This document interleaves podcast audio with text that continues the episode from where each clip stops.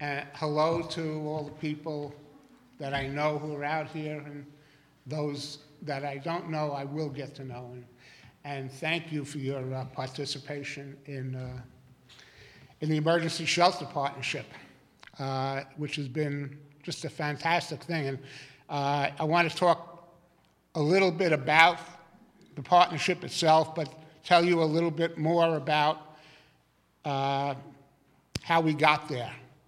And, and it's a little story, you just have to bear with me, but it's one of my favorite stories because it stars me. Okay? um, I am, by profession, a pharmacist, by avocation, a court watcher, a substance abuse uh, person, and uh, a little bit of a detective. Uh, so I, I, I, took care of the pharmacy part and drug part of my life, and I moved on to another part, which, which I've done. Uh, and through the pharmacy, I got involved with substance abuse, helping people, and, uh, and, and through that, I got involved with the courts, and through the courts, I eventually got involved with uh, one of the programs, uh, the homeless shelter. The, the, I do a court watch, and what that involves is, and I've been doing it since 1986, going into courts, monitoring to them, see what kind of cases are coming up, and how it reflects. If you want to find out anything about a community, if you go to the local court and spend a little time there, you'll know just about everything that goes on there. Uh, over the years, when we looked, took the calendars, we found out that in about September through April and May, we were seeing a lot of cases that involved breaking into cars, sleeping in cars, sleeping in doorways, um, be, being out uh, in parks overnight, uh, in cemeteries overnight, under bridges overnight. Uh, and this, and, I, and with my council, the drug council, we, we talked about it and said it, looks like it is a homeless pro- problem, but we really have to substantiate it if we want to do something about it. So we took that information, we went to the police chief, and he, and he, he said, yeah, there is a problem. We went to Neighbors Link, and they said, yes, there, there are a lot of people who are homeless, who are sleeping out.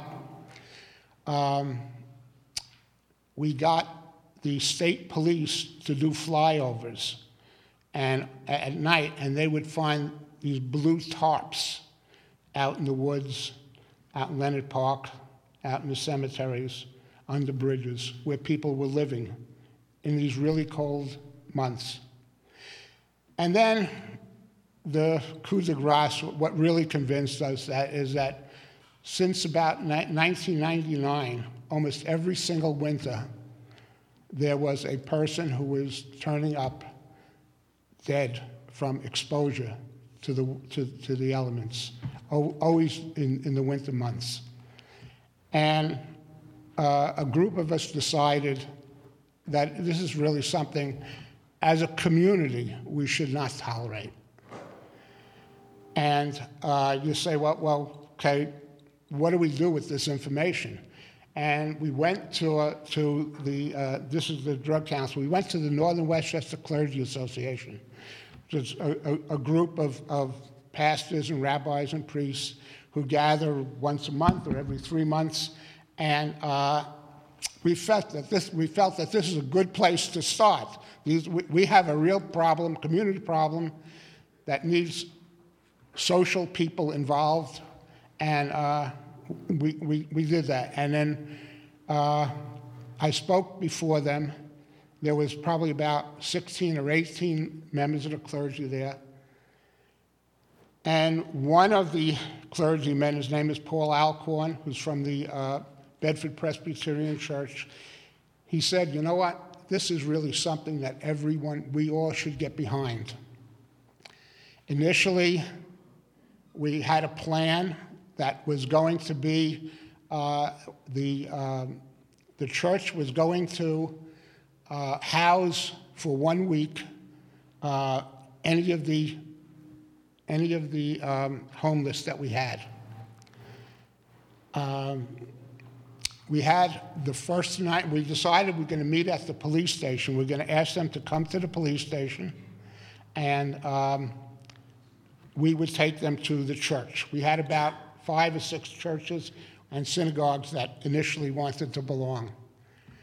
Um, and this was a huge leap of faith, of faith for clergy people to take that saying, okay, we're going to open up our church or our synagogue to house people that we don't even know who may be whatever and who, who may have a criminal background.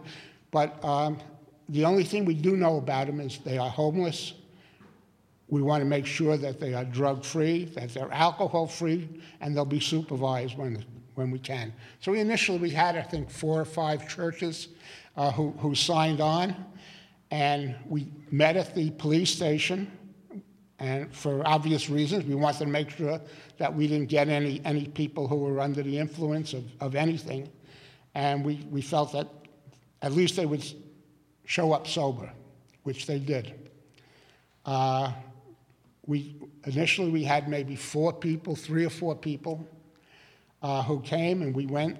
The, uh, the house of worship made a dinner for them. We met at 9 o'clock. We had maybe these four or five people. We, we, we uh, gave them, we got sleeping bags from the Red Cross. They volunteered to do that. And, and cots. We gave them a hot dinner. Next morning, we drove them back to the police station and uh, gave, we gave them breakfast, drove them back to the police station, and said, We'll be back here at 9 o'clock to pick you up again. That was in 2000, the end of 2004. We've, we finished our sixth year now doing this. We're starting our seventh year.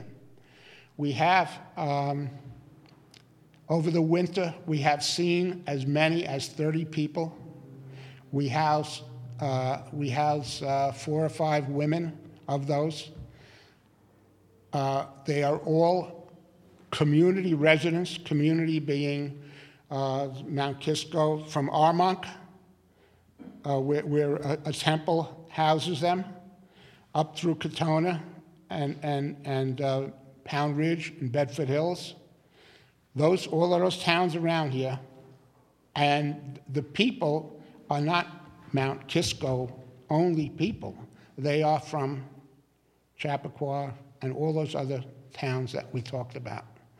Uh, we now, like I say, this is our seventh season doing it. The way it works now, I'll give you briefly tell you. We pick them up at nine o'clock at the police station. Mondays, uh, on Tuesdays and Thursdays, the boys' club keeps keeps their facilities open. We bring everybody up there for showers, and and um, then we bring them to to the uh, to the house of worship uh, people in the, in the um, fellowship make them a nice meal, a very good, hearty meal. They get to socialize and, and talk a little bit and mix with people. Uh, young people come and serve, make doilies, whatever, and, and, and talk things and, and placemats, things like that, which is very important. I think it's very important that that the young people get to see uh, what a community is really like. You know, I just heard that one, they just said one in seven people uh, are, are um, on, under poverty uh, roll now in this country. That's, that's a huge amount. It's sad. It's a huge amount.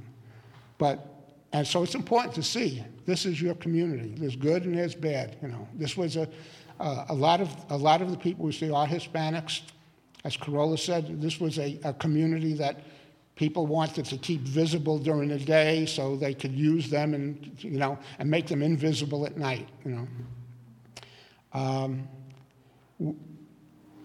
we, we see 30, up to 30 people a night. We, we had a little van that we were shuttling people around with, that, uh, that Red Cross had given us. We no longer have, we have it, but it's, it's not effective, and we have too many people. So uh, we, we're starting now. We just bought a bus, a yellow school bus, and if you get to see it, it says uh, Emergency Shelter Partnership on it, and it's going to be uh, painted up a little bit by some of the people at uh, Neighbors Link.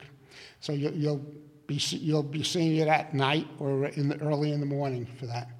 Um, we kept this program under wraps for a long, long time because we didn't want people from all over coming up here. And, and it was respected. That we have not had any trouble with people breaking the rules or, or being intoxicated or, or doing anything they shouldn't do. The groups have proved to be very self policing. If they know that somebody may be uh, under the influence of something, they will talk to that person and tell him he, tell he cannot come if he's like that. And they, they see each other during the day, so it's, uh, they know. So everyone has been very respectful of the thing and very, very appreciative. And uh, I want to just end by telling the Drug Council, of which I am, my other thing, we're having on October 6th at 5:30 at the library, we're, we're, we're, we're sponsoring a thank you all of the congregations, to all of the people we invited. We have uh, about 15 houses of worship, uh, plus a few other organizations who have participated and done this. So I would like to invite everybody. It's gonna, it's, we're, we're having a uh, buffet dinner up at the library, the, upstairs, the, the new big hall there. Um, and we're going to give out certificates to each different parish and each, the fellowship here to, to thank you all for making it such a success, this program. So I'll end by saying thank you, thank you very much. Okay?